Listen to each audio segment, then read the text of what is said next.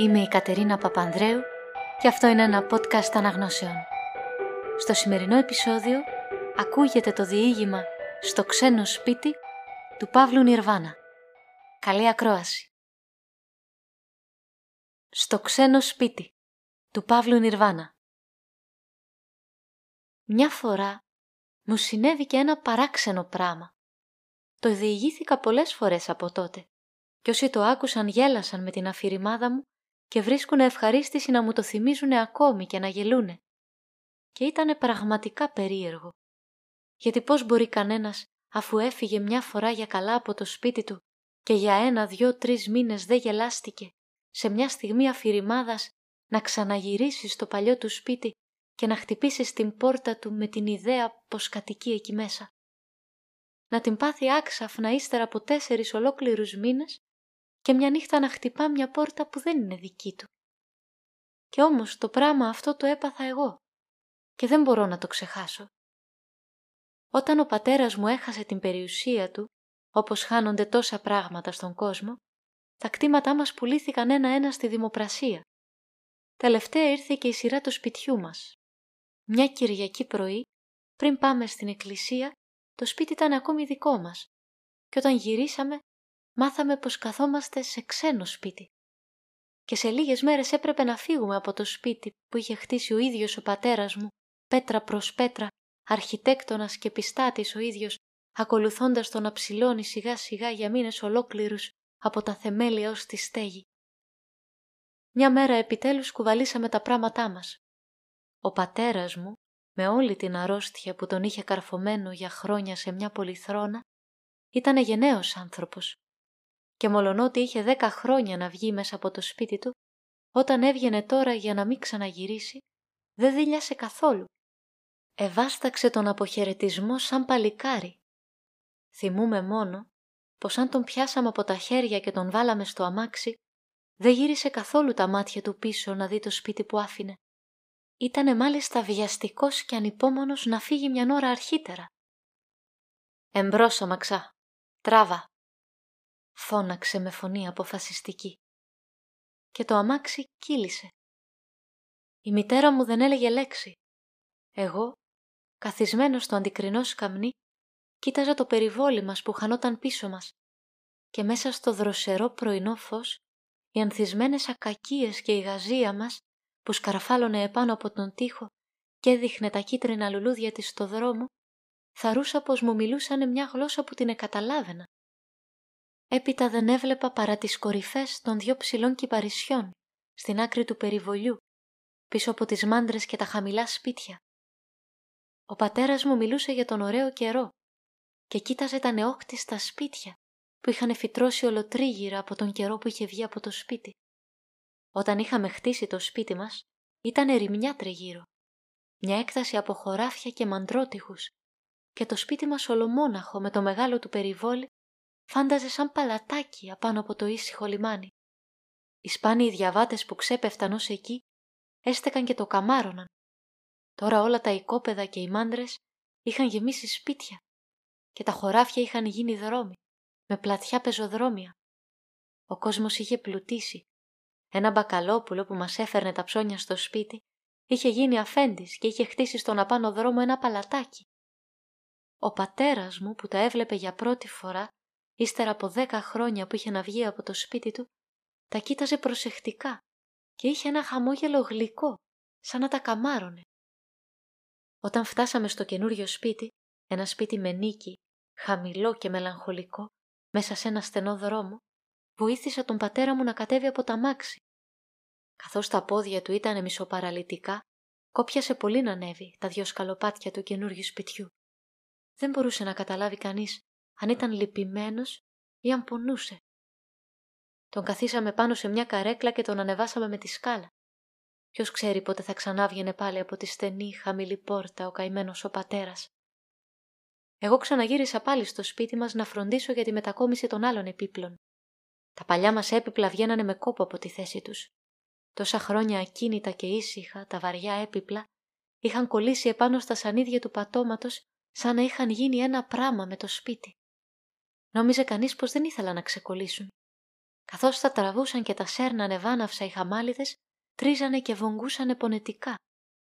Σιγά σιγά, με κόπο πολύ, τα ξεκόλλησαν οι βαστάζοι και τα κατέβαζαν από τη μεγάλη μαρμαρένια σκάλα.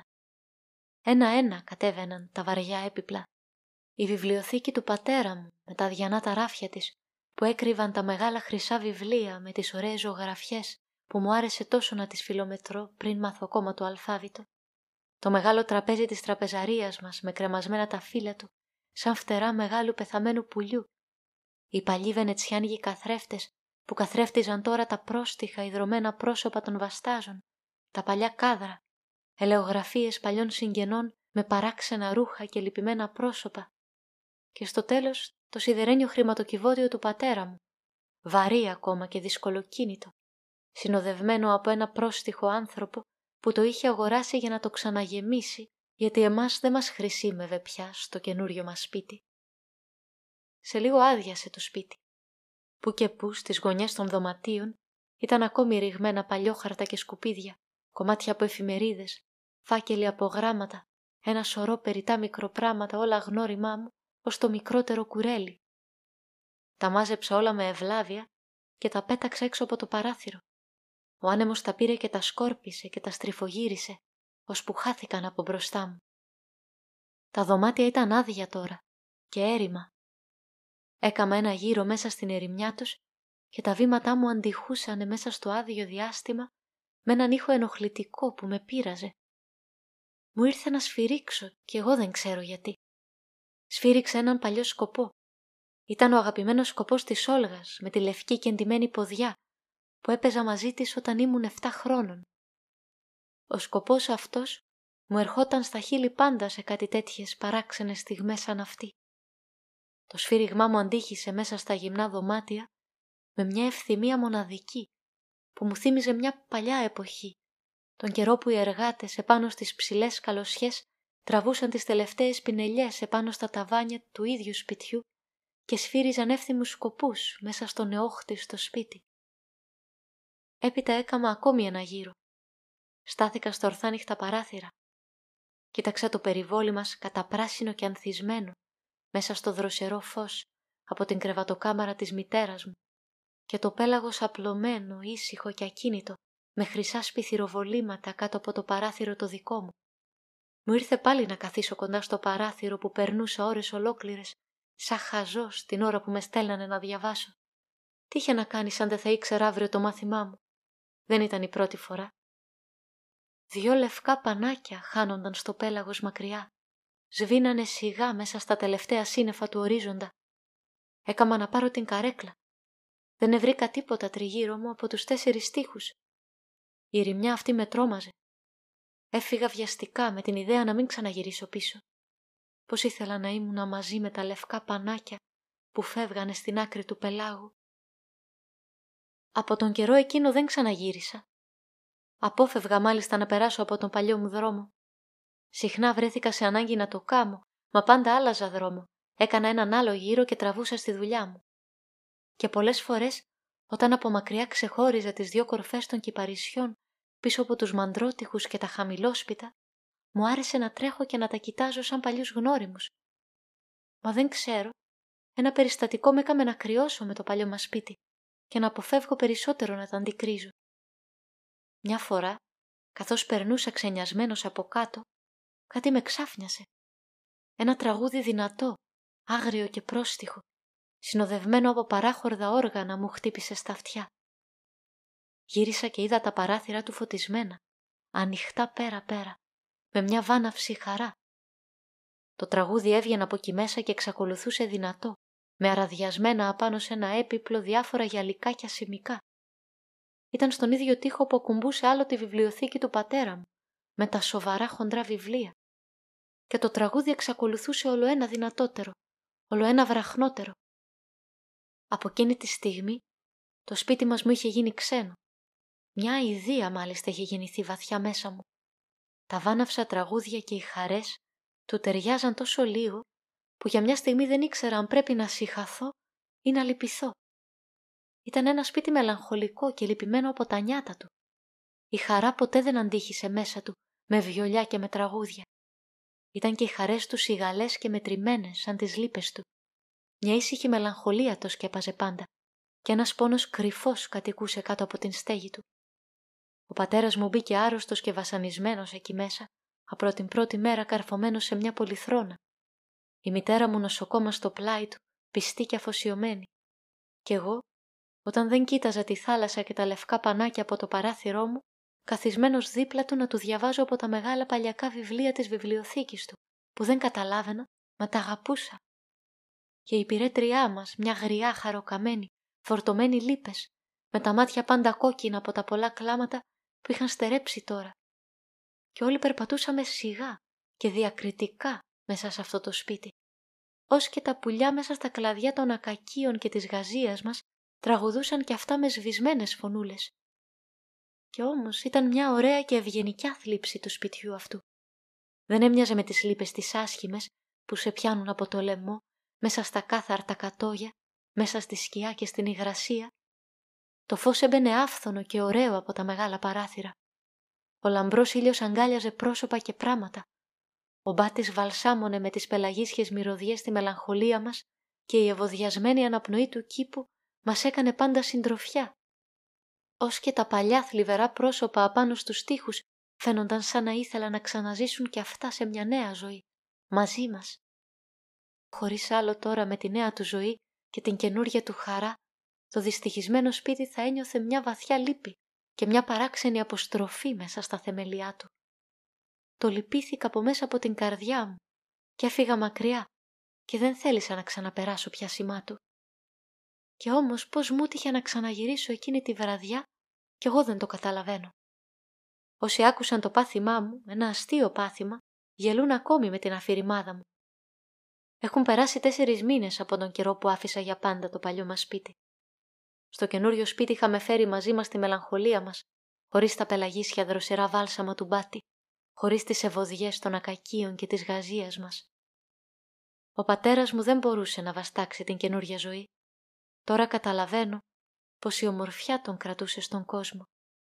Η σκοτεινή λύπη του νέου σπιτιού τον έπνιξε. Και μια μέρα πέρασε πάλι για τελευταία φορά κάτω από τη στενή χαμηλή θύρα. Και το πρόσωπό του ήταν πιο χαρούμενο και πιο ήρεμο τώρα που έφευγε από την ημέρα που ερχότανε. Τέσσερις μήνες, ναι, σωστοί τέσσερις μήνες είχαν περάσει από τον καιρό που αφήσαμε το παλιό μας σπίτι. Ένα βράδυ γύριζα να κοιμηθώ με μια παράξενη ευθυμία.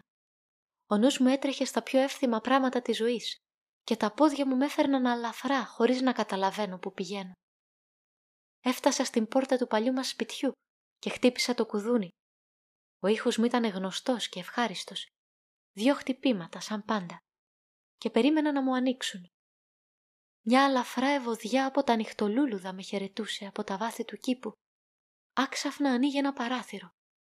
Ο κρότος του μου φάνηκε πως με ξύπνησε από ένα ωραίο όνειρο σε μια άσχημη ζωή.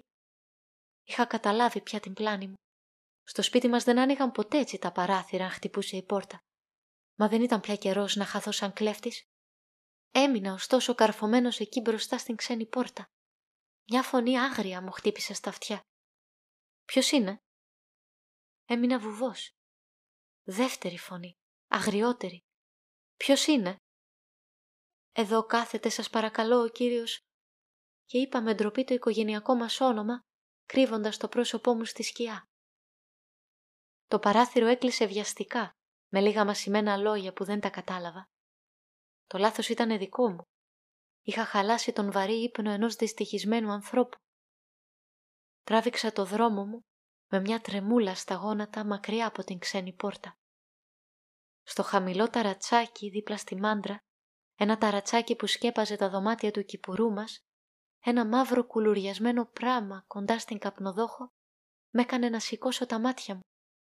Ήταν η χαϊδεμένη μας γάτα, πάντα στην ίδια θέση, κοντά στην καπνοδόχο. Αυτή μονάχα δεν θέλησε να μας ακολουθήσει. Έμεινε πιστή στο παλιό σπίτι. Καμιά δύναμη δεν μπορούσε να ξεκολλήσει το αδύνατο αυτό πλάσμα από τη στέγη που γεννήθηκε. Και δεν ξέρω πώς, το ασθενικό αυτό πλάσμα μου γέννησε κάποιο σεβασμό με την δύναμη της αγάπης του. Έκαμα να την φωνάξω, να ακούσω το παραπονετικό νιαόρισμά της, να της πω ακόμα πως πέθανε ο καημένος ο πατέρας. Μα ο ήσυχος ευτυχισμένος ύπνος της μου φάνηκε σαν κάτι ιερό, κάτω από την ωραία αστροφενγιά. Την άφησα να κοιμηθεί κουλουριασμένη απάνω στο δώμα, δίπλα στην καπνοδόχο. Εγώ μονάχα έπρεπε να φύγω μακριά από το ξένο σπίτι και τράβηξα το δρόμο μου με βιαστικά βήματα σαν κλέφτης.